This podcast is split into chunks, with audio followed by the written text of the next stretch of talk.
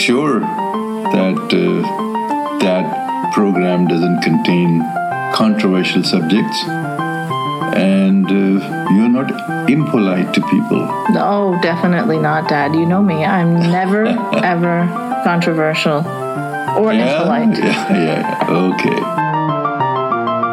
Welcome to Conversations with your lovable, never pisses anyone off, never been banned from Facebook or YouTube, never been sabotaged or censored for politely expressing a difference of opinion. Ex Muslim host Eiynah, keeping it non controversial.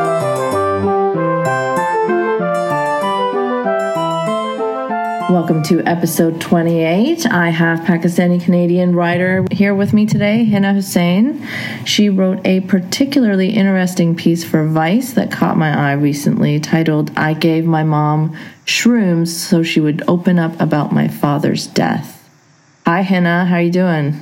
Hi, I'm doing okay. If my voice sounds a little nasally, I'm just recovering from a flu, so forgive me. Oh no. Um, I hope you feel better soon. But thanks so much for coming on. This is such a fascinating story, especially coming from, you know, a Pakistani perspective. It's like I don't know, it hits so many chords with me. Like I've never given my parents drugs. but, you know, we've joked about it. Me and my siblings were like, Can you imagine if like, you know, at this Eid party we like made magic brownies and just served them? Like it'd be so funny. Like we always joke about that stuff, but you actually did it.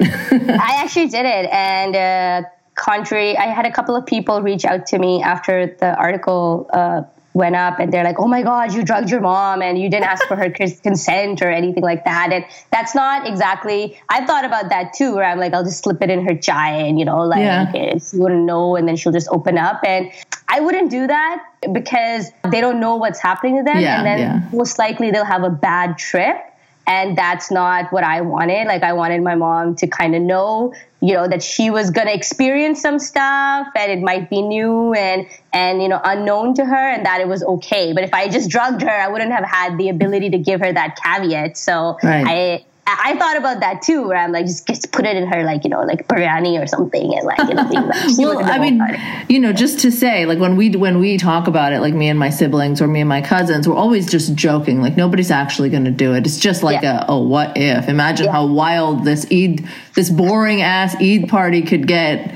Yeah. You know, even if there was just booze there, man, like.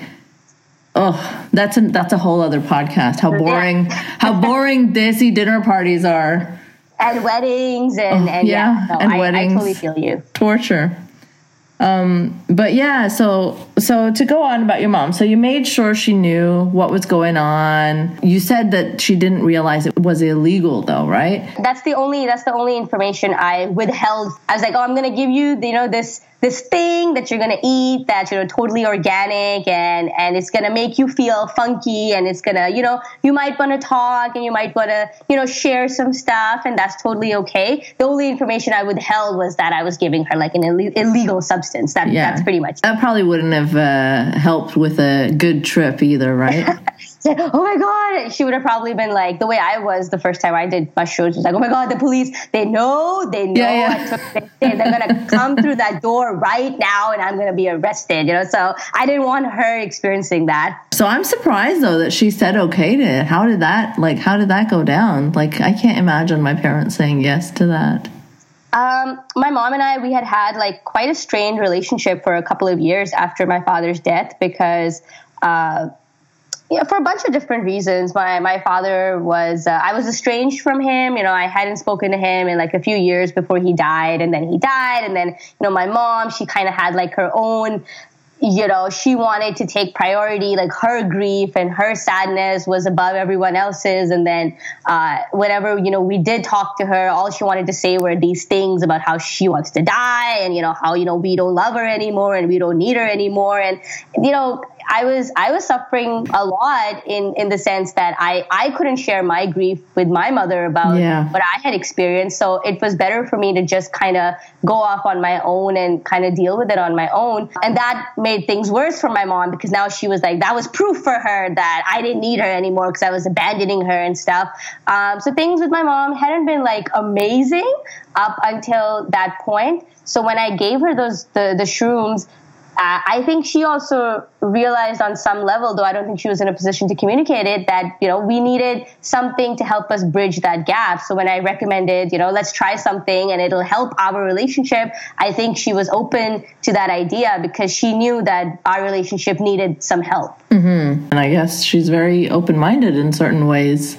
Yes. Oh, yeah. My mom, she's pretty open-minded. She's, you know, I a couple of other people who who I shared this story with before I wrote it up. So this actually happened in uh, fall of 2015. So the September is not past this past September. It's the September before. So I shared the story with some people. Um, afterwards verbally and they were like you know i'm having a hard time believing it because people have a certain idea of what a pakistani desi brown woman is you yeah. know like what they look like, what they, you know, how they behave, you know, what kind of life they live, how they dress, so on yeah. and so forth. So people, I think people pictured that kind of a woman when I spoke about my mom, and my mom is not like that. Mm-hmm. She's, you know, she's, uh, uh, she looks very young for her age. She's very well maintained. She's not, you know, like uh, dupatta and shalwar kameez and cooking at home all the time. Like she's not that kind of a woman. Uh, so I understand the difficulty. And by dupatta and shalwar kameez, you're just referring to the, you know, the national yes. outfit. Yeah. I'm just clarifying for people who don't speak Urdu. But yeah, I totally, I totally relate to that. My mom too. Uh, she's always been very modern and open minded, but I just I don't think I could convince her to do shrooms.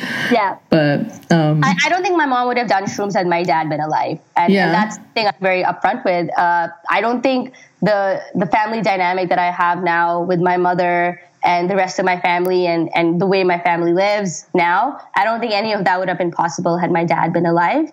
And I think I think for a lot of people, they don't realize the very significant role the father or the husband of the family plays in keeping the family conservative or traditional. And because my father died, my family could break away from that you know traditional shell. Yeah. I, I, I won't hide the fact that had he been alive, none of this probably would have happened. And you and you mentioned that he was uh, abusive as well to her, right? So um, I guess there were so many elements at play there, keeping her in a shell. And uh, all of a sudden, she was free to discover who she was. I imagine. And how did that? How did that trip go down? How was it? I know you described it in the article, but like yeah. talking to you is going to be more descriptive, I imagine. So tell me a bit about that. Um, there were there were a lot of things in the article that I just couldn't write because of you know time and and and just space. Uh, but she ended up did she ended up crying, but not crying in the sense that she was sobbing. It was like she was talking and there were tears streaming down her face, but at the same time she had a smile and she was you know it was. I think she was a lot of her emotions, her uh, emotions that she hadn't dealt with, were kind of coming out, and she couldn't com- compartmentalize them. So, you know, we were at we were at the Starbucks, and she was she was really worried that people were going to look at her and they were going to tell that she was crying, and I had to I had to kind of convince her. I'm like, Mom, nobody gives a shit. You know, like nobody cares. Like you can feel however the way whatever you want, you can experience whatever you wanted, and she needed to hear that because it was only after she heard that that she was comfortable kind of crying and, and talking and and expressing the whole breadth of emotion that was you know kind of underlying her experience around my father's death and not just that but her whole life you know she yeah. starting from the very very start you know her childhood and her parents and their marriage and and you know her siblings and and the kind of environment that she grew up in and so it was it was a it was a lot uh, for not for not just for me to hear, but even for her to kind of unload. You know. Mm-hmm. Um, yeah, you opened like some kind of floodgate of emotions because uh, you know, typically Pakistanis are taught to control their emotions. And, you know, you write a really good sentence on that. We're taught that weakness is unattractive, that you should never truly open up to other people because they'll always use that information to put you down and ultimately hurt you, family included. I was taught this too, and the only reason I broke free from this toxic mentality was through experimenting with psychedelics. Now I want to help my mom do the same. So, uh, yeah, I mean, I think that that nails it. I mean, people are always afraid that if they let themselves be too vulnerable, in Pakistani society, then someone else will use that information to humiliate them or blackmail them in some way. Like, oh, you told me that you're, you know, having problems with your husband. Oh, well, let me humiliate you using this if you don't do what I want you to do. So I saw that kind of politics at play personally. So I know exactly what that culture is like. It's like a very gossip, uh, you know, just throw everyone under the bus to get what you want kind of culture. And I moved to Pakistan like from Saudi Arabia, like a very simple, there's no like sneaky underhanded of course we have like sneaky underhanded people everywhere in every culture but there's no there's no like kind of cutthroat street smart protect yourself type of mentality that you have to develop. You just exist. Yeah. so when i was thrown into pakistan like as a teenager like just for schooling for a couple of years i had to really learn that really really quickly because i was just honest and upfront about everything. I was like oh yeah i experimented with smoking cigarettes. And then everybody used that to blackmail me like Yeah. i was such an idiot so it's a very judgmental society and and when you have women who have literally nothing to do with their lives you know you're just expected to sit at home and you know look nice for the guests that are going to come over and occasionally you know cook this is this is the sort of culture that develops when women are just you know trophies for men to just sit at home and just do nothing with just have idle minds and an idle time. So this sort of gossip culture mm-hmm. develops around that lifestyle Yeah, also there's a lot of like luxury in like middle upper uh, class Pakistani society, right? Even though it's a poor country, everyone has servants after a certain income level. People have drivers, people have, you know, someone to come do the dishes, gardener. So people aren't really doing that much. Yeah. yeah So, yeah, I guess that lends itself to just idleness, like not literally having nothing to do. And Pakistani society, you know, I was just there for 10 days. I went back after 15 years. I was there last when I was like a, you know, 15 year old little, little, girl. And now I, I went back for the first time and it's still the same.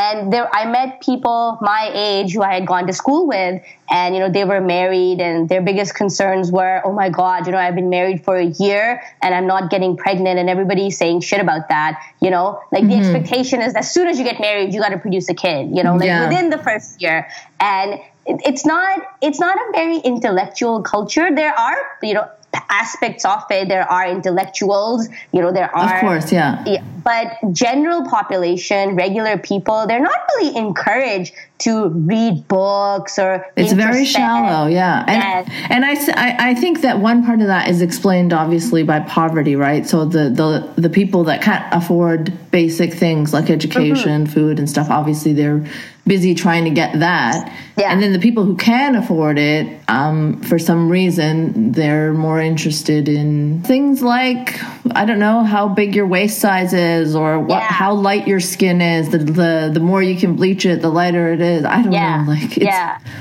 I think I, I the way women I are very commodified because they become like this product on the market right like you're you Yeah. have a ex- expiration date uh, you can't hit like what I don't know. Maybe the age has grown now, but at one point, Mm-hmm. It's still like, 30. It's still 30. It's still 30. if you're a woman and you're 30 and you're not married, God help you, you Yeah, know? yeah, Like, yeah. You're, you're, you're lucky if somebody with like ha- one limb will marry you, you know? Like it's still, it's still like that. Um, I remember like being a teenager and just going to visit my grandma, and she'd be like, "Oh, you've been spending too much time at the swimming pool in Saudi Arabia. Look how dark you are. Yeah, Who will yeah. marry you?" And she'd like freak out, and that would just it would piss me off because I'm like, I'm not really considering marriage at this.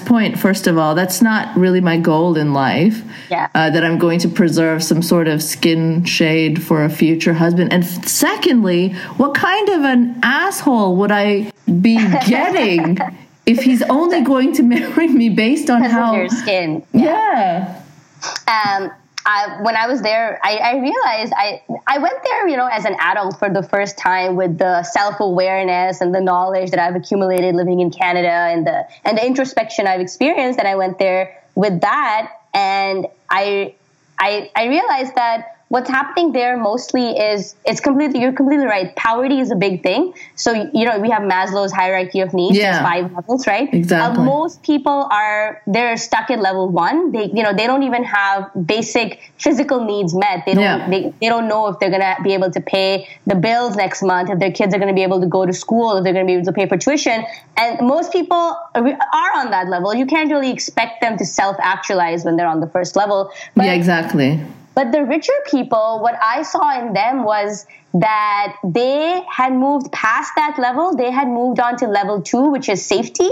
And then they, because they were not on level one, they felt that they had made it. You know, they're like, because I'm not living in poverty, I have made it. They don't really realize that Maslow's, I don't even know if they, they're aware of it, but Maslow's hierarchy has five levels and the top is self-actualization, right? So they Yeah. move to level two and they look down on level one and they go like, okay, I'm not there. But security I'm is not is not something that really anybody has in Pakistan. So part Mhm. of you is always stuck there. Like even the really, really, really rich people, even Yeah. when they're traveling with you know armed gunmen, like they can be shot by their own guards. Yeah, and So- that's what happened. I think with the the governor of Punjab. Or something. Exactly. Yeah. Yeah. Yeah. So, and and yeah, it's I I feel like I came back a little more empathetic towards Pakistani people after this trip, and you know what I saw, and and security really is a big thing there. When I was there. I was there for 10 days and there were four terrorist attacks in the 10 days that I was there, you know? Yeah. So I, I get that, that safety and security are, are, are big issues. But at the same time, I don't think those are excuses for not confronting some of the very problematic aspects of our culture that, you know, when I lived in Pakistan, safety and security were there. You know, 20 years ago, all these the terrorism and stuff was not a big issue, but these problems, issues with women and abuse and neglect, these were still there. So these are not problems that exist just because we don't have safety in Pakistan. These have existed before our current political climate. Yeah, well, I mean, we've had a terrible political climate since the since the beginning of the country, right? It's only gotten mm-hmm. progressively worse, but but yeah, I think also religion plays a large role in that, right? Like you introduce religion like a really stifling, oppressive, nitpicky, OCD kind of system to control every aspect of your existence. And it's just a really toxic mix, right? Poverty, uh, lesser education, and um, Religion, religion. on top of that. Yeah. religion, yeah. So, so even the people that break out of the poverty um, and uh, have some some form of security, I guess, uh, they still have this religious barrier, right? Religion is always a virtue; it's always glamorized, and and it and it has so many backwards aspects to it that you can't fully self actualize under that, especially if it's as potent as Islam is in, in Pakistan, right? and it's gotten worse now. You know, when I was there, I remember, you know, you never really saw women in niqabs or burqas. That was not a Yeah. common thing to see in Pakistan. That was even a woman in a hijab was kind of like, okay, there's a woman in a hijab over there. Like you noticed it. You know, it was not not a very common sight to see. I think. I think historically, Pakistan has had a liberal interpretation of Islam, but that has changed in the last couple of decades. And mm-hmm. I, when I was there this time, there were so many women in full face coverings and head coverings. Yeah. And another another thing I saw was a lot of houses and new buildings and developments had Allah written on them. Oh, I had the- remember. I remember Yeah. the houses always having these like calligraphy things. Yeah, that was not common. Like when I was growing up in Pakistan, that was not a common thing where you wrote religious scripture. That seems also to house. be um, a result of some kind of like nouveau riche attitude, Yes. like gaudy, like Donald Trump, like yes. uh, desire to showcase how religious you are, even though on the inside you might be like, uh, you know, dealing heroin or whatever. Your house on the outside. trafficking prostitutes and yeah. Right. and- You you yeah. your house on the outside will have these golden Quranic ayahs, you Yes. know, that are like studded with gems or whatever, just to show that you are this pious family. Inside, who knows what you're doing. And it's not just houses anymore. Like when i was there it was it was buildings it was office buildings it was new development that had a whole bunch and that was very strange for me because that's not the pakistan that i remember. I definitely felt that pakistan this time around i went after you know close to two decades had become a lot more conservative and religious. And it was it was sad. It was unfortunate to see that because the culture is being muddled with the religion and it's, you know, it's it's unfortunate to see that. Yeah, it's getting worse and worse because of Saudi influence, right? Like yes. that has been imported over there and the Sufi culture declines and not, not just Saudi influence. I, the people I spoke with, they're like, you know, the nouveau riche, as you were saying. Now, what the nouveau riche do is they get jobs in the Middle East. They go to Dubai or they go to Oman or Qatar or Kuwait, and over there they see, you know, this more. Uh, extreme variety of Islam, and they come back and they bring it back with them. So right. you're, you're, absolutely right that this is this is something that the nouveau riche is sort of it's it, it's being driven by that socioeconomic demographic of people who have come out of poverty but are not exactly rich. They are intellectually still in poverty, but they have the ability to go out of Pakistan as far as the Middle East and kind of bring that culture back with them and and practice it in Pakistan. So yeah. a very specific set of conditions. Yeah, yeah, yeah. We went off on a bit of a tangent there, but back to your your trip with your mom or I mm-hmm. mean, you were her sober guide through that, yes. right? So yeah. so tell me more about like what how did she react when it hit her? How how did it start? Like uh, how does a how does a Pakistani mother react on shrooms? Um, she wasn't. I had to ask questions. You know, her her thoughts were. I don't know your listeners how many people have done shrooms or if they're aware of what happens, but it's a lot of. Uh, and every drug is different and every person reacts differently to different drugs. Uh, but in my personal experience, and I think my, my mother's experience echoed this, was that whatever you're feeling inside, whatever emotions you're harboring or, or suppressing or you know not allowing to come up, they will find a way up on mushrooms. And that's what I had always experienced when I took mushrooms. And that's what that's what happened with my mom. She her grief actually was not about my dad. It was about her childhood and her own family and like her mother and her father.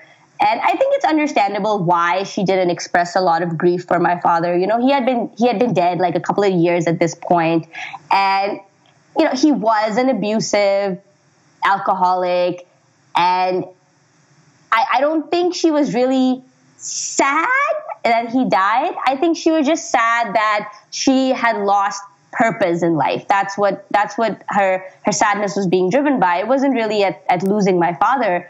Um, but then when she did start speaking and, and, and opening up, a lot of her sadness came from her childhood. And that's something that I realized uh, my mother had never dealt with, you know, the sort of sexual abuse that she had experienced at her house as a teenager, what had happened to her when her father died, and how she was treated at, you know, how she was not wanted, she was neglected. A lot of her sadness was from there.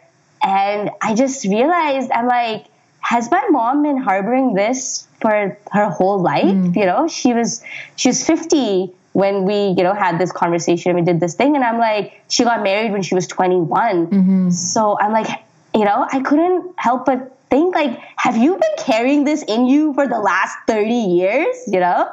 And that was, uh, it was, uh, it was eye opening. And I realized that my mom's probably not the only one. Yeah. Um, you know, a lot of our parents have never really dealt with their the trauma that they experienced growing up in that you know very difficult culture it's mm-hmm. not an easy culture to grow up in and a lot of our and i and i realized that my father probably suffered from that as well mm-hmm. you know mm-hmm. i i became a lot more empathetic towards him after seeing what my mother had to deal with and you know my father grew up in poverty and he had his own issues with his family and you know neglect was definitely at play. And and then in that you throw in toxic masculinity where you're a man and you don't feel anything and you know you don't talk about what makes you sad. Mm. you know i'm not i'm not saying that i'm not trying to excuse my father's behavior. What he did was you know what he did to me and my mom it was it was, it was horrible. But it make you understand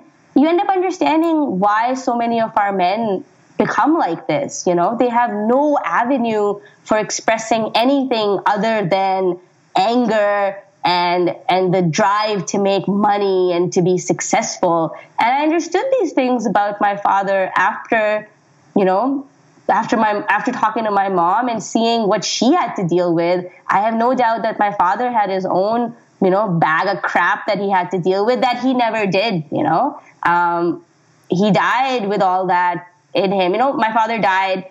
Uh, he was drunk and he fell down the stairs and he broke his neck and he died. Oh my gosh. Yeah.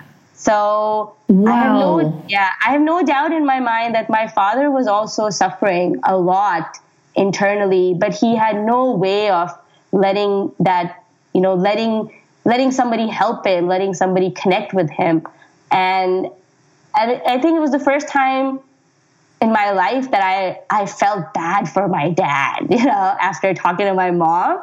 I like so how how yeah. was he like who found him like that must have been a yeah he was at a party so he wasn't at our house so oh, he was at wow. uh, he was at wow. somebody else's house and it was like four or five a.m. in the morning and he stumbled into their house totally drunk and he took a step down and he slipped and uh, and he just broke his neck and he died on contact. And the police came to our house. Like the on the outside of their house or no, on the inside, inside? Inside. And his body was found by the daughter of the family. So she was like uh, 15 oh when gosh. she found his body.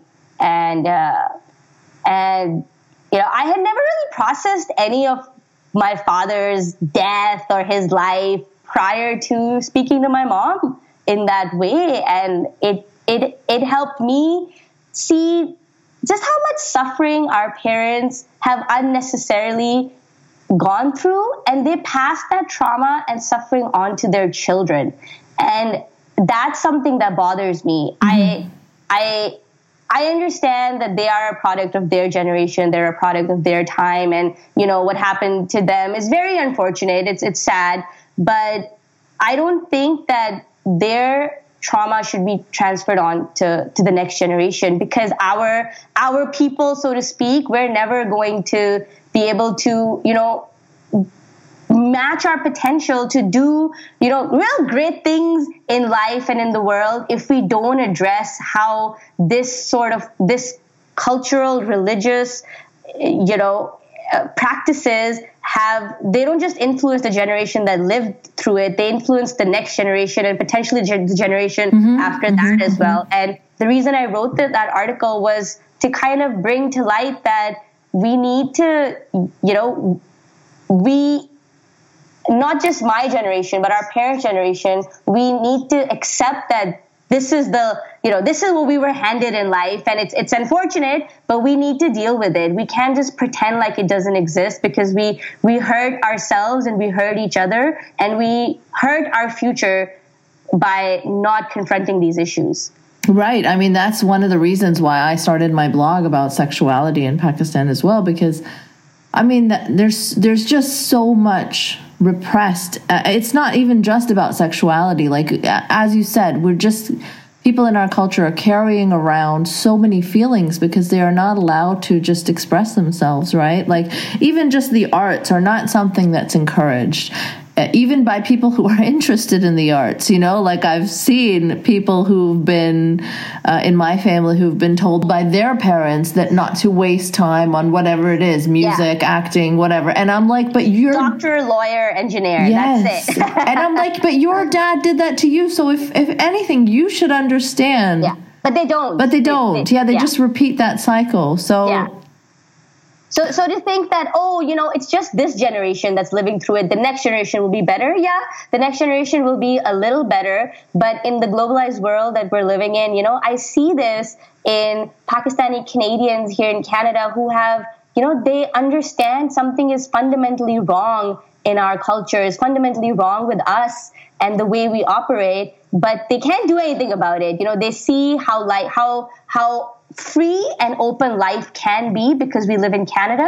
But when they go home, when they go to their parents, they're not allowed to live that life. Well, They're- yeah, many people live that double life, but I mean, also many people don't. So, so for example, i- me and my family, we're pretty close, and we, you know, I've never really had secrets from them. They've always known when, you know, I've questioned religion. We openly debate stuff, and so I'm very fortunate that way. But uh, my husband's Not family, like that. yeah, my husband's family is much more conservative, and Mm-hmm. you know he's had to like just shield certain aspects of his life from his family, and that can get to be a pretty lonely existence, right? Because your Yes. family doesn't know who you are, and it's frustrating for me to see, I guess, because I come from a, a privileged background where I've never had to hide who I am. So, and, and I've seen many people, like cousins, you know, just they, they can't fully be honest with their families. So I struggle with that a bit. I'm like, just do it, just do it, Yeah. just rip the band aid off. This is how we make change, right? Pe- people don't realize that this double life this people think that this is confined to oh just with my parents but it's not this flows over into every aspect of our lives when we get married when we have partners when we fall in love because we've learned to always hide a part of ourselves or to always lie about a part of ourselves we we bring those practices into our other relationships as well. So people might say oh i just live this double life for my parents but without realizing you could be taking aspects of that that lying and that deceitful behavior into your marriage for example or into your relationship with your friends or with your coworkers. And it's it's very hard to kind of pinpoint that because you've become used to that. You've become mm. used to being this you know other See, I don't see it as like a pattern of deceitful mm-hmm. behavior. I see more like it's just this one circumstance under which people feel pressured, but then they see like everywhere else they can be free. So they tend to be like much more open, but then all of a sudden closed off around their families, right? So it's not really like, oh, I mean, obviously different types of people exist. So I don't want to say that nobody carries this pattern around, but from what I see, I see like a relief of getting away from that when you have an opportunity. and, uh, and yeah, I just I just want to I just want to make it known. People like they they they message me about this that I'm like you know I'm making generalization or something. Of course, I understand that not every single Pakistani person is like this. You know, I don't think everybody my mom's age has suffered through trauma. Yeah, you know, course, I don't yeah. think that. Of course not. I'm just making an observation based on overwhelming numbers of cases that I have seen. You know, I was there in Pakistan and I met my mom, other uh, my mom's family, and I and I saw that my mom's not the only one who's gone through the shit that she told me about. You know, like there's other siblings in her family and her family at large who've gone through that as well. My dad's family has gone through their own bag of, uh, of crap. So I'm not trying to say that every single person is like this. I'm just, I, and that's something that a lot of people, you know, they say that that's what I'm saying, but I'm not. So I just want to make it known. I understand that there are exceptions. You know, Eiynah's family clearly is is more liberal than generally what we would expect from Pakistani families, and there are quite a few of those, but they're not in the majority. They're Yeah, yeah, they're- absolutely They're a very not. small minority. Yeah. Yeah. Yeah, so I mean, I, I consider myself lucky to have that. But yeah, so I guess that's why I struggle to understand a lot of these, like, um, or relate rather to the regular culture because I've just not been raised like that. Um, and my parents have always been very open and willing to talk to me about anything. But i of course i see that you know in some ways my dad has carried his feelings around as well. So he has that as well. He you know he lived through the partition of india. Uh, so he was a baby then and he carries so many not a baby but he was maybe like i don't know six seven something like that. Yeah. Um, but so he carries so many stories from that time and he just you know he he doesn't talk about them. Occasionally something will come up and he'll mm, say something and he'll reveal this huge huge deal that we never knew he had to go through you know? Yeah. and i'm like why haven't you told us that before? And my mom is like why haven't you ever told me this before? And he's like well i, I don't know. It never came up. Yeah. and it's so it's so weird like I- could never imagine withholding such huge parts of my life story from my spouse, you know? Yeah. But he's taught that this is strength to just not wallow in sadness or whatever, right? So he he's talked about how um, when him and his brothers finally got enough because they they grew up in a lot of poverty as well, leaving everything behind in India. When they grew up a bit, they got an education and they were finally, you know, at their first jobs. They couldn't afford like food properly before that and I guess tomatoes or something were a luxury. So he has this one story that they all went and got like a bag of tomatoes and they cried and they like just ate them like apples, you know? Like and I'm like that's so sad, dad. Yeah. Like how could you just like never share that with us that t- tomatoes were such a big deal for you guys, Yeah.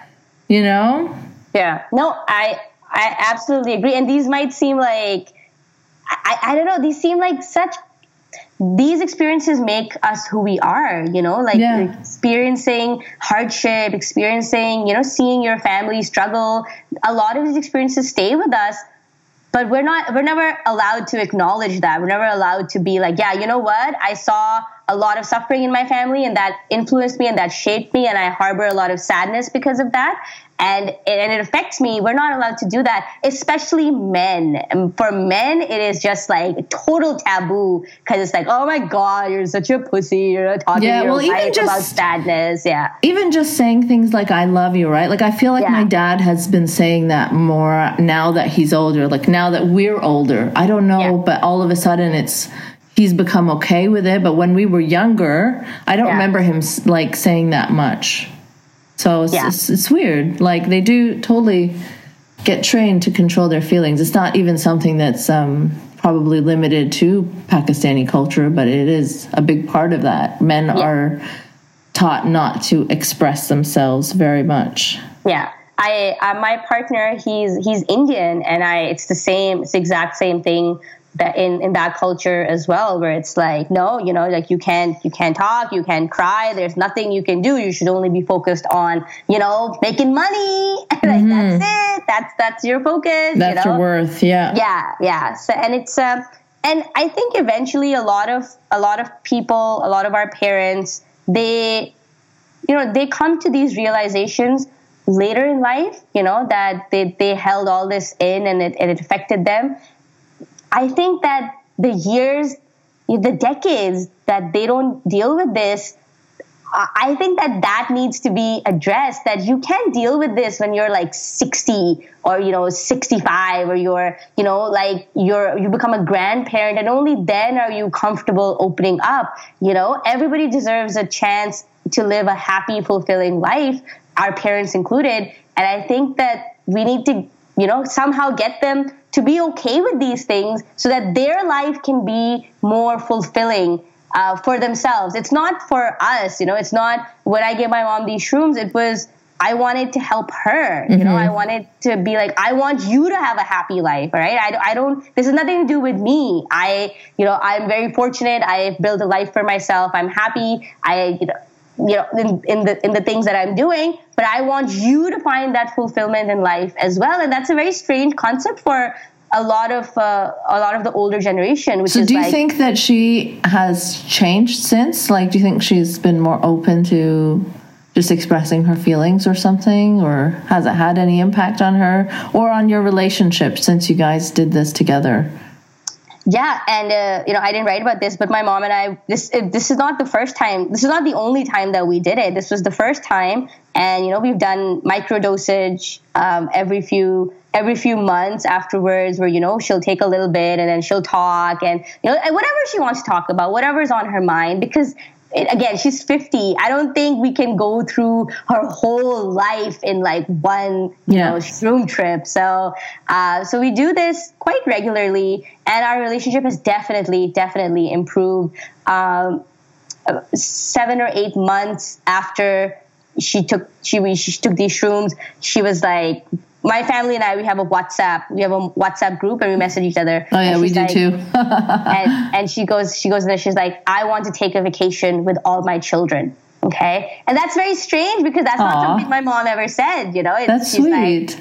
So, so the fact that she was comfortable expressing that, that she wants to do something that, that she wants to do, you know, not Yeah. because she's required to or somebody's asking her to or she thinks she should do that. It's something that's coming from her and that she's comfortable saying that. That was a big thing. And, and we were all like, okay, mom, where do you want to go? She's like, I want to go to Iceland. And we're like, okay. The thing is that you can't just like give your mom shrooms and be like, okay, mom, you know, I helped you address your issues. Now go live your life. They're going to need a lot of help, you Yeah. know, like mom, she's going to need a lot of help. So when she opened up, she's like, this is what I want. My siblings and I, we weren't like, oh, you know, I'm sorry, I'm busy, I can't, you know, it's like, no, we had to, we had to show to her that, that this was important to us, that, that we valued that she was that this is what she wanted that this was important to us. Mm-hmm. So we all you know we're like okay we took the we took our time off work. My sister she was in school. She like managed that. And it might not seem like a big deal to you know especially white families who do this like very easily. But to brown family this is like a big deal Yeah, yeah. like your, your parent is telling you that they want to do something with you because it's coming from their heart you need to you need to pay attention to that you know you need to you need to give that a lot of value Yeah. that's not something that happens very easily Yeah, I mean, where, you know, hugs are, you know, not as frequent, where I love yous are kind of Yeah. frowned upon, this this kind of thing becomes very, very valuable. So, Yes. When she did that, when she opened up, we were all like, okay, yes, we're doing this. You know, we're gonna, we're gonna, we're gonna make this happen. So if we had been like, oh, mom, I'm sorry, you know, it, she would have been discouraged. She would have been like, what's the point of, you know, being comfortable and expressing all this if I'm just gonna be met with resistance and Yeah. no, you Yeah. know? so you did, you guys took her to Iceland? Yeah, we all went to Iceland in June last year. And uh, when we came back, she was like, Oh, I would like to have a family vacation every year if you guys want. And we're like, Okay, done. You know, we'll, so we'll go sweet. on a family vacation every year. So this year we're going to Osheaga uh, for our family vacation in Montreal. Very cool. So you basically have rekindled your relationship with your mom over shrooms.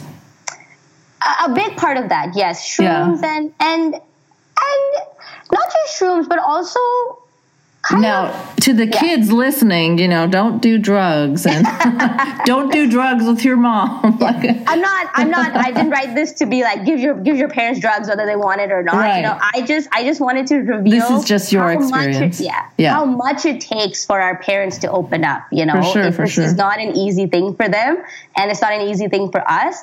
Uh, and this is what unfortunately it took for me and my mother to kind of connect on this level. I'm not saying everybody's going to have to do this to connect with their parents uh, but this is what it took for me and i I'm, i wouldn't be surprised if the if a lot of people feel challenged uh, connecting with their parents and yeah, like I that. said, my dad, you know, he d- doesn't talk much about his, you know, uh, difficult past that he's had in terms of, you know, poverty and leaving everything behind in a country that uh, was home to him. But yeah, it it does take a lot. It takes a Yeah. lot for them to open up, and I, I haven't experienced that with my mom. I'm very fortunate; she is the most expressive and bubbly person ever. So I don't think I'll need shrooms for that. Yeah. But um, yeah, I can only imagine if that if I did that with my dad, what would I? what would come out what would come out yeah, I don't know. I don't know. So much of him is a mystery too, because he he obviously went through a lot, right? Mm-hmm. There was so much violence during that period. I'm sure he saw some things that no kid should have to see. Yeah, I, I think there's also, you know, the stigma of mental health where you have to go see a therapist or a psychiatrist, or, you know, it's like, oh, I'm not crazy, okay? I don't need to go talk to no counselor or therapist. There's also, there's so much preventing us and our families from really opening up. Like, there's really nothing that encourages us to open up. Everything is discouraging. Um, so, Yeah, I know, think the new generation of people can can make that change happen. I mean, you see it happening slowly, slowly. Yeah. Some changes in uh, Pakistani TV shows. The storylines are slightly more progressive. Um, you know, some more arts and theater being celebrated there. These little things they matter. You know, they matter so much.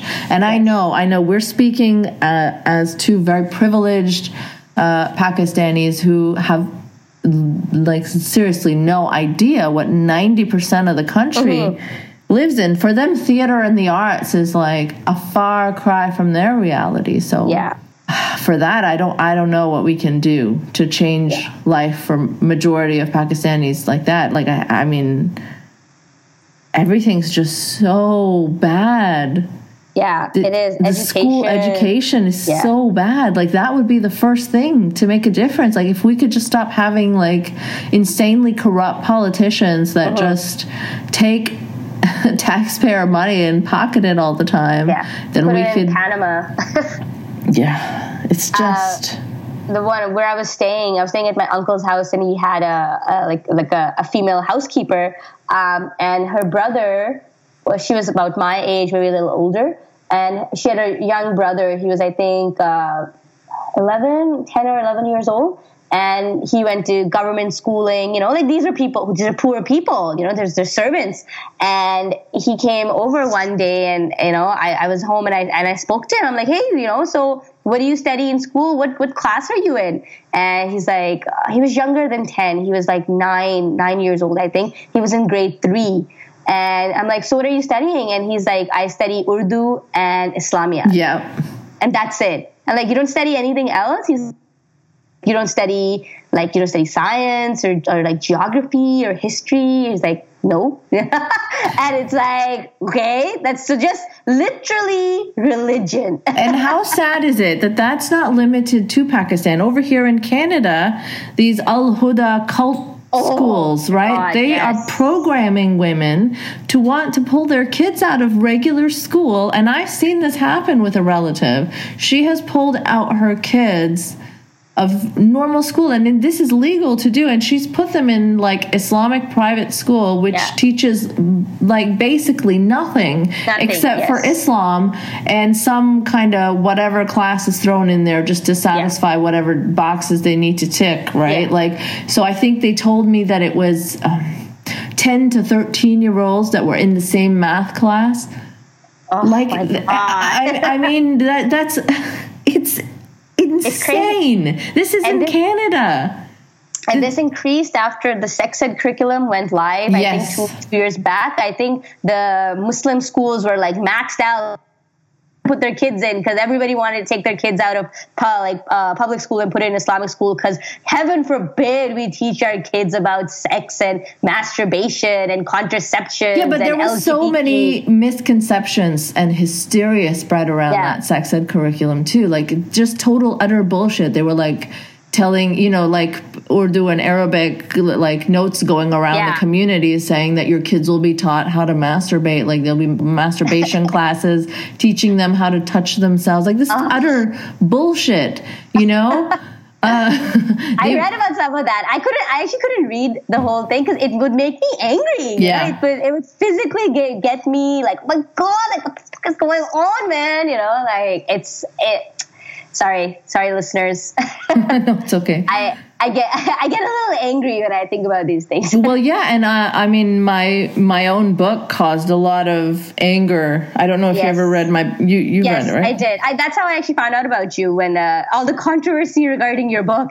yeah, yeah. There was so many angry parents in Canada about just like a very simple book about love. Yeah just because there's two dudes in love and that's yeah. just not acceptable if they're in set in Pakistan. Yeah. So no, it's it's definitely uh, there's a lot of work to be done, and the only thing the only thing I would say that maybe might encourage people to put in the work and try to address these issues is that we are going to inherit in, inherit all this trauma and all these issues if we don't deal with them. Like mm-hmm. if if our parents went through this and and they the way they raised us and the way they taught us about about life it was directly influenced by their experiences living in that country in that culture and we are the recipients of all of that. So if we don't take a step up and say this we have to address this we are going to have to live cycle through this sort of this life this lifestyle as well and we're ultimately going to be the ones who suffer. So it's a lot of work but if we don't decide to to to address it we're we're going to be the ones who are going to have to pay the price for it Right, right. You, you just have to confront the issues, and people trying to do that are getting so much opposition, right? Yes. Even from the Western left and the Western right, just trying to co opt them. Like, there's just a mess on all sides. There's Yeah. no way uh, someone like you or me speaking about these issues will get taken seriously if Mm-hmm. the Trumpians keep trying to use us to further like a hateful narrative, right? Yeah. And then the left will be triggered into further denial Oh God, and further denial.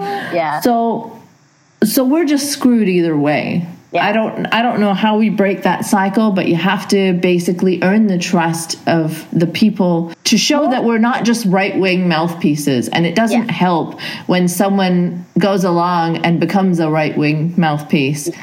Yeah. So that's why Muslims that vote Trump or ex Muslims that go far right, those people I find are really, really muddying the water for everyone trying to speak on these issues. I remember you talking to me as well how how you accidentally gave an interview with a Trump Yeah. supporter. I was like, oh my God, what have I done? I didn't know he was a Trump supporter. I like, I like researched him afterwards. I'm like, oh my God, I hope nobody listens to that interview. So he he tried to get you to to say how amazing Trump's book was and how pragmatic the Bible was. oh good lord. We were live, and I'm like, oh my God, you're a Trump supporter? Like, I had that realization when he asked me that question, and I was just like, oh, you know, I haven't read Trump's book, so I don't know. Uh, Dear. which is the truth. I haven't read either of those books. But, But uh, surely you know they're full of shit. um, but yeah, no, that was an uh, that was an experience. Uh, but yeah, a lot of the stuff is more more right wingers are open to these things than left left. Yeah, but but that's yeah. that's for all the wrong reasons, right? Yes, exactly. So- it's to further their agenda. Like, ha, see, we're right. All these people are barbarians, and we should ban them from coming into our country. Like that's their agenda. Exactly. So the people that get seduced by the welcoming of the right, the welcomeness of the right, Yeah. I find are just making it harder for everyone to get taken seriously ultimately because what needs to be shown is that no this isn't like a hate driven agenda this is an actual bunch of problems that needs to be addressed rationally calmly and without any like bigotry or whatever involved but we can't we cannot make that impact until people among us are going with the Fox News because that's the easier route. Yeah. You know? They're getting their platform. They're being heard. They don't care, you know, who's like who who they're kind of going to as long as they get to say what they want and people agree with them. They're they're happy. And I have to admit that is very tempting. It is you know? tempting. Of course, Yeah. that's the path to success, but that's Yeah. not that's not the that's the path to like whatever financial success and more popularity more yeah. it's not success in the sense of actually getting this message across Yeah. I mean, this is just handing a gift to like the Reza Aslans of the world who want to point at uh, so-called, you know, Muslim reformers and say, "Oh, look, they're just crazy Trump voters," or uh, ex-Muslims and say, "Oh, look, they just, you know, they They're work with." informants. Pardon? They're native informants. That's like a big thing. Native informants, Muslims. Yeah. exactly. Yeah. So this is this just helps people discredit us. So Yeah. I, I completely agree. And in my opinion, I think I, I think as much as it would be great that, you know, the left were to kind of support us and, and you know give us a platform for, for these things, I think what needs to happen is like more regular people from our communities need to start getting involved because I see a lot of them as just bystanders. You know, they're just Yeah. like uh, I'm just, you know, I'm just doing what my parents taught me, and I don't want to have any, you know, I don't want to cause any ripples. Yeah, yeah, yeah. Whatever. I just want to sit and practice my religion, and I don't really want to do anything, you know. But that's And- the thing, you have to be a representative. This is why your article uh, caught my attention because I think it's great to highlight stories about Muslims, Pakistanis, ex Muslims, whatever, that are outside of the awful norm, like, you know, of extremism or whatever. I thought this story about you sharing a moment with your mother or bonding over hallucinogenic drugs is just such a unique little different Pakistani story, you know? Yeah. yeah. Um, so the, the people need to come forward and just show the diversity amongst us. I think that would be great so Yeah. that we can stop being conflated with the orthodox hijabi uh, Muslims all the time. There's there's so much diversity in our culture as well. Yeah, and yeah, absolutely. And and I think this this tendency to just be bystanders and just you know be like, oh, we're not gonna get involved. This again is part of our culture. We're not really encouraged to take on leadership roles. We're Yeah. not really encouraged to you know think deeply about issues and and see how they affect us and our community at large. We're just told to keep our head down and just follow and just do what our parents say and just do what society expects and just you know just be become a doctor or an engineer and that's it. You know why do you Yeah. have to why do you have to think about more than what is necessary? And I think regular Pakistanis, regular Muslims, regular ex-Muslims, they need to get more involved and have their voices heard. So it's not just, you know, we're not seen as like just fringe group of people who are just, you know, trying to get noticed. yeah, That's yeah, not- yeah, yeah. Exactly, us. exactly. So, um, yeah, we just need more voices. Even just the gender roles are so strict in our culture, right? Like how you said about your mother, you said she explains how she could never leave my father because without him, we wouldn't have had the lifestyle that his money could provide. Her family wasn't willing to support her. Her mother thought it would bring shame upon the family if her daughter got divorced with two young children, and that no one would marry my mother afterwards.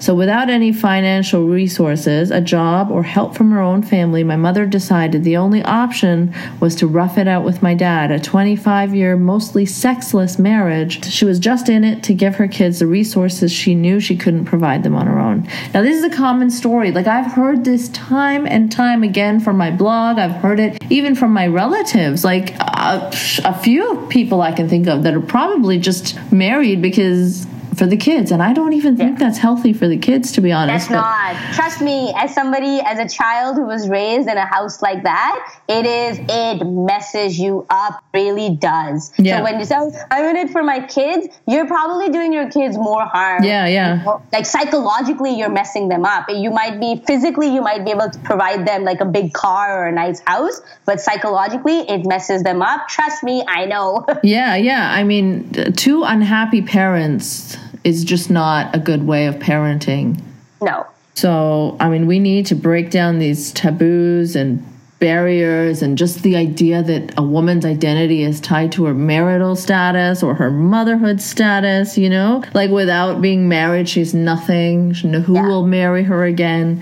How do we tackle this stuff without being sensitive, without being tribal? Like, I know that a lot of people have attacked me uh, for writing on these topics because, A, I'm not, you know, Pakistani enough Yeah. because I, I don't live there.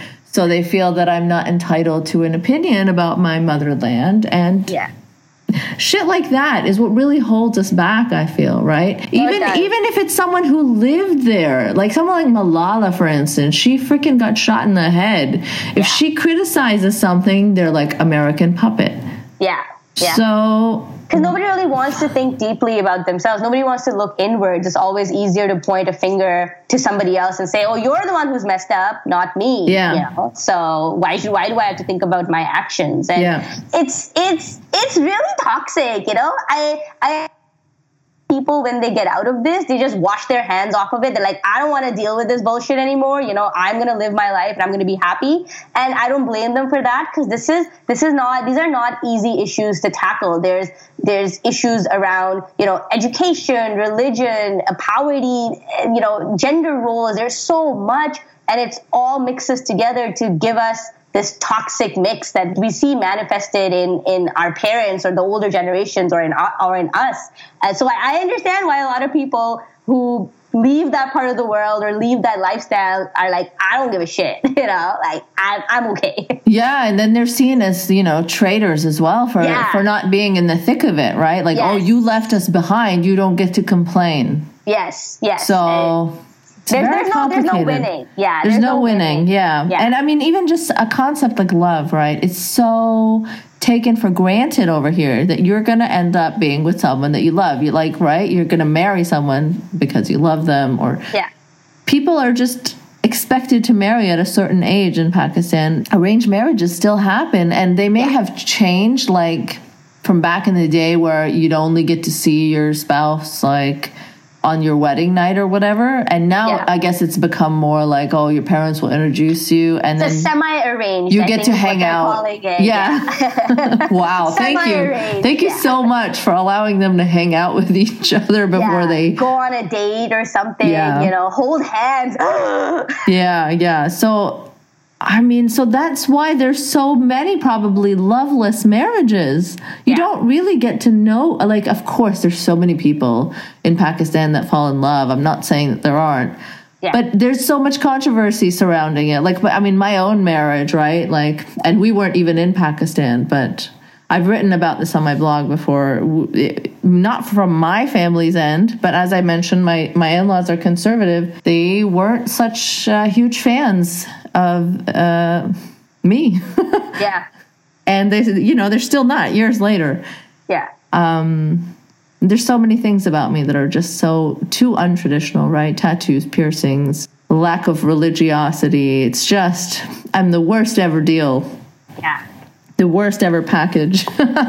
so I mean, love love often comes with like huge uh, Romeo and Juliet type of dramatic stories, right? Not not always, but I've seen a few in my family with drama and you know, like either it's someone's the wrong sect or people have to be brought around and they have to be reconciled and Yeah. it's just it's I went, never I went easy. through that too. Oh, I, did I you? went through that too. Yeah. So my, my partner, I've we've I've been with him for six years now, and he's he's an ex Hindu Indian. Mm-hmm. You know, but I in you know I think in our culture there's no such thing as an atheist. You know, nobody recognizes atheism. It's either you're a Christian or a Hindu or a, or whatever. You Yeah, yeah. My mom gets confused too. religion. My mom is like, "What do you mean? Like, are you a secret Christian?" Like, she's not angry or anything. She just doesn't understand how you cannot concept have. of no new religion. yeah, yeah. That just it just does not compute.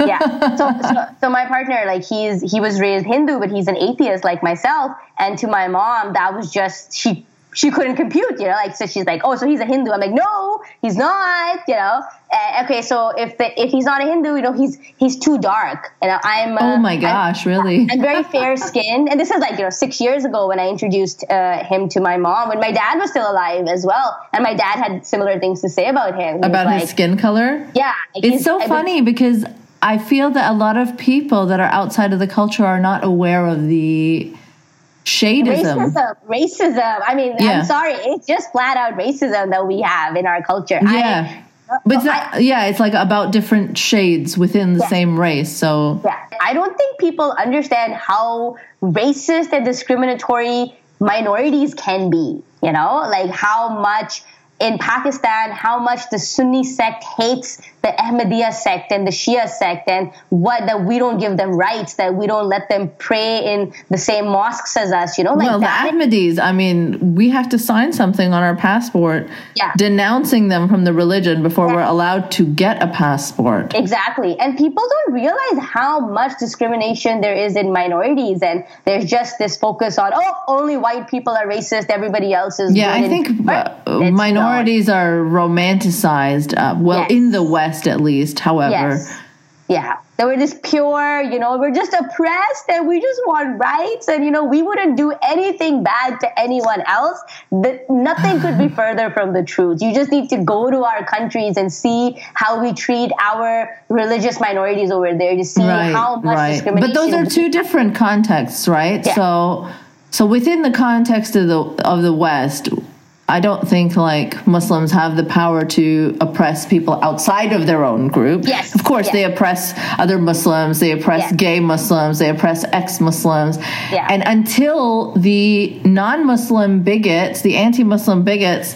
Uh, stop co-opting our voices we will never be heard from within because then the it becomes a numbers game because yes they are actually oppressing muslims as a whole they are discriminating against them they are you know uh, shooting up at mosques they are pulling off women's hijabs so then our voices get lost within that Yeah. and, and, I'm not saying that's fair, but I'm just saying that that becomes the larger discriminatory problem that is visible.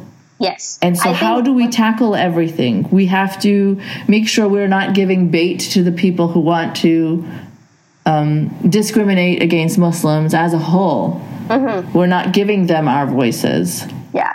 I think I think what I see is that in the West, Muslims are only comfortable being victims. They're not comfortable seeing themselves as perpetrators. Like they're like, "Oh, I'm not like we Muslims, we've not done anything bad to anybody ever. We're Oh, we're absolutely. victims," it's such a know? blind spot, right? Yeah. They never see the problem within themselves. Yes. And even Yeah. not getting something as small as a full uh, unopened Coke can becomes the hugest Yeah. Islamophobic story, right? Yeah. Meanwhile, they'll be like openly like, "Oh, I don't want to hire you because you're gay or whatever, yeah. right? Like, or uh, you can't marry this person because he's too dark, or Yeah.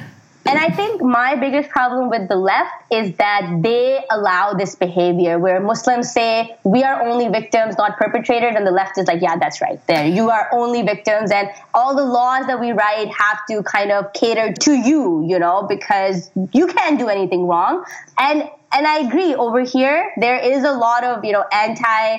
Muslim bigotry and what happened in Quebec City, you know, it's Yeah. it's all terrible. I'm not I'm not saying that that is right or that that should happen, but we it's a very very thin line to walk where it's like yes, you are on the end where you're receiving hate, but you are also on the end Where that you're is giving dishing it out, yeah. Yes. You have to accept that other part of yourselves, which Muslims do not want to do, and the left has enabled But them. you, no, but you know who else enables them, right? The right enables them. The right Yeah. enables them by making martyrs and victims out of them, like legitimately. So that way, then they then there's no need. Like there's always something to point to. Oh well, look at that guy. You know, he pulled this person's hijab off. So how can we discuss how hijabs are, you know, oppressing women? Let's first, you Yeah. know, protect hijabi. So it becomes this contest and obviously numbers will win out the numbers of the the regular conservative muslims are larger Yes, yes. so Uh, it's such a it's become such a complicated problem under Trump. Like all the things you're saying about the left, I completely and wholeheartedly agree with. And not under Trump, it felt more comfortable to press the left. Oh On, yeah, yeah. Because now it's like if you say shit about Muslims, you're giving into the Islamophobia that is rampant under Trump, and you know you're making the situation worse. And yeah, the anti-Muslim bigotry. yes, yeah. Yeah. So it's uh, like I said, I, I understand why why a lot of people in our community just don't want to get involved in these. I know, it's such a mess. Yeah, it is. It's like where do you start? Where do you you know? How can you have an impact? It's it's it's very difficult. But I think that's the only way we'll get our voices heard if more of us are comfortable speaking up about this. That's the only way. Yeah, and remaining principled. Yeah, not being like, oh man, Fox News is giving me 30 minutes. Yeah, Oh, yeah, yeah. okay, fine, I'll take it. Yeah. All the Twitter followers I'll have. I, I, I'll, I'll be honest, you know, like I, I don't have a lot of Twitter, followers, and it's so tempting to see people who have like, oh man, so many Twitter followers, and it's like, so I just need to like say some inflammatory stuff, and you know, Yeah. like get some, like I, that's it. I thought, oh, Just I be like. Islam, Islam sucks. like sucks, yeah. five hundred retweets. exactly. Or then, exactly.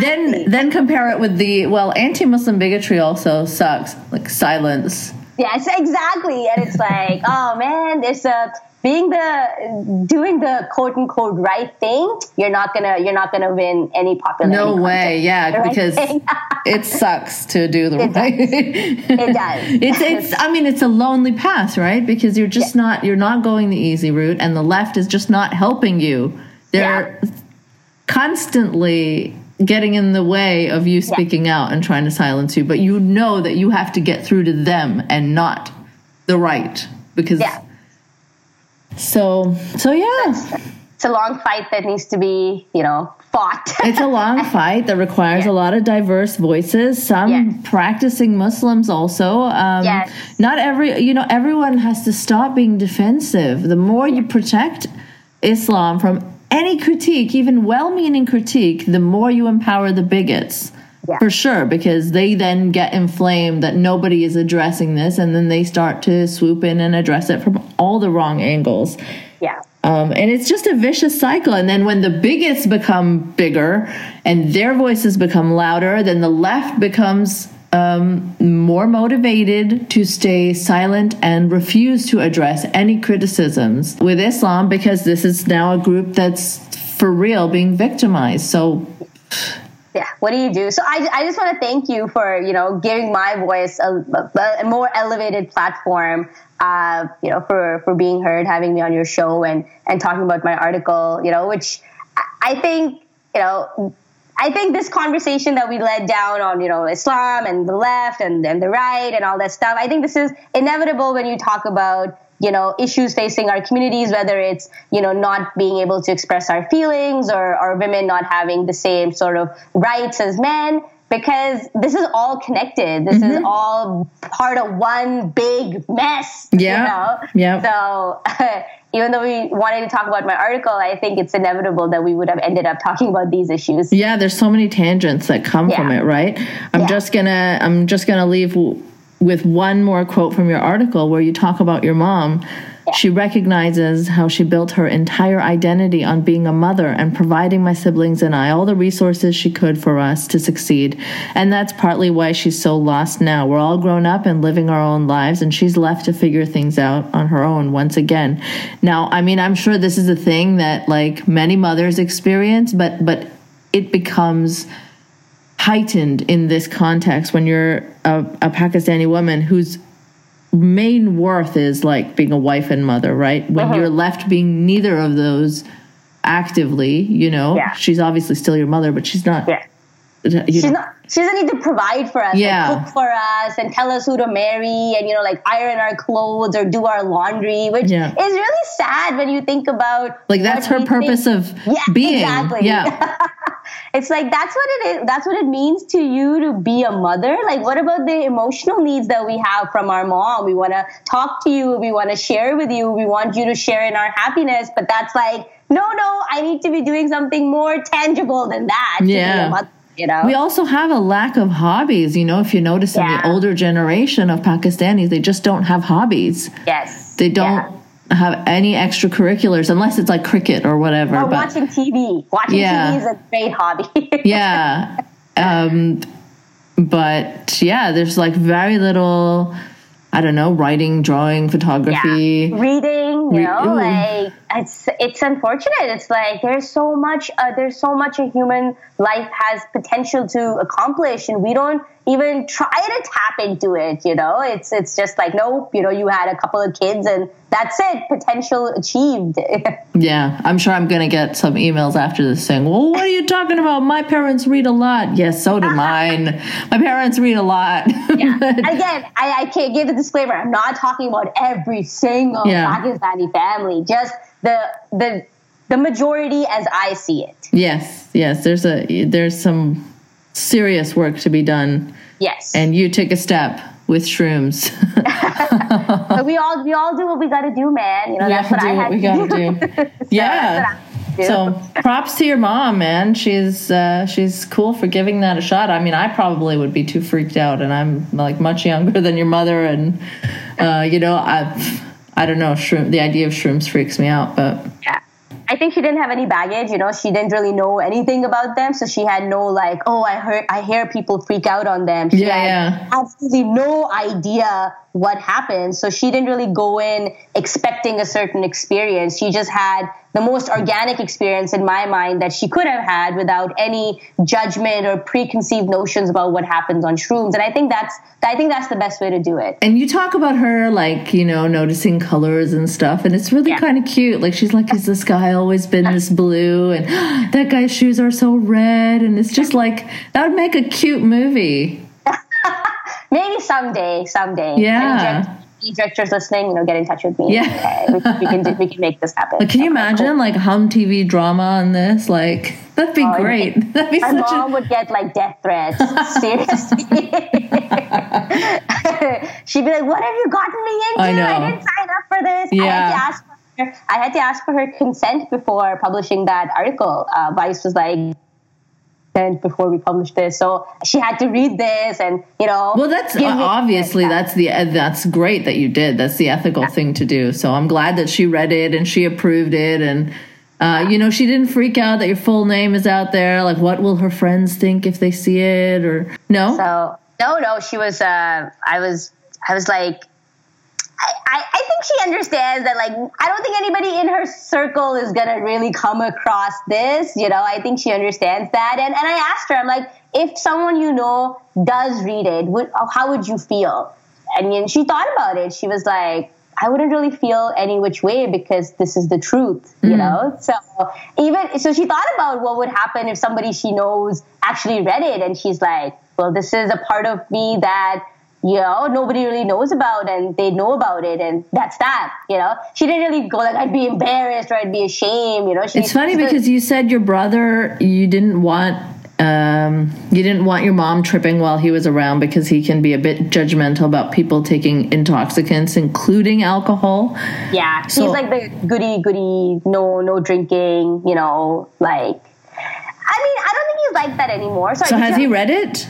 Yeah, he has read it. Yeah, he's read it, and you know, he he's actually done shrooms with my mom and I once oh, as really? well. Yeah, but he's uh he's a little different. I would say he's probably the most different in our family in the sense that he's probably the most traditional, you know, where it's like, no, you shouldn't do intoxicants and, you know, they're not good for you. And I, he's very jaded by the fact that my father was an alcoholic. Oh, yeah, of course. You know, yeah. he doesn't want to drink because yeah, that's yeah. what alcoholism does. So, and that know, so, absolutely makes sense for him it, yeah. it, to have grown up seeing that. And then for your father to meet such a tragic and horrible end. I mean, I can, that could traumatize anyone. Yeah, yeah. And, and I understand what my brother has gone through because I was like that as well in my early 20s. Like I didn't start drinking till I was 23, you mm. know, because I was like, I'm not gonna drink. Like I, I had an alcoholic father. Like, yeah, yeah. you know what alcohol does? You know, and yeah. it, had nothing, it had nothing to do with religion. It was just seeing my father's alcoholism. So my brother, I think, you know, he hasn't really processed a lot of his emotions around these things. Again, we were talking about how men, they're not really encouraged to do that because they're mm-hmm. seen as weak and stuff. So my brother definitely, I think, has a little bit of that, but he's read this and, and I hope over time he'll be encouraged to open up about, you know, his side of things as well. But you can't push these things. You can't put someone uh, down and be like, hey, okay, listen, we need to talk about this. You need to address this, even though you don't want to. You need to. You know, like mm. people need to kind of come to it on their own. On their own. So my brother knows that this door is available to him. This this this avenue for expressing himself. It's there. It's whenever he's ready and whenever he wants to take it. He knows me and my mom and our family will be there for him. Yeah, yeah. I think that's important that he just knows that he will not be considered weak and you're open yeah. to him expressing his emotions and slowly yeah. i think we can begin to change things by just putting our voices out there so yeah. Yeah i agree. So yeah so thank you so much for coming on and talking about your article your experiences um, your thank observations thank you so much for having me. It was, it was it was awesome. Awesome. Well you take care and we will keep in touch. Thank you. Thanks for listening to another episode of Polite Conversations. You can support this podcast by sharing the shit out of it, making some noise about it, or contributing via Patreon. Patreon.com forward slash nice mangoes. No Ian Mangoes. Also, you can follow me on Twitter at nice mangoes. If you want to make a one time donation instead of a monthly Patreon one, you can do so via PayPal nicemangoes.blog at gmail.com. Remember, no Ian Mangoes. If you've got an interesting story and would potentially like to be a guest, you can email me there too. A special thanks to Dylan Beck for theme music, sound, and production help.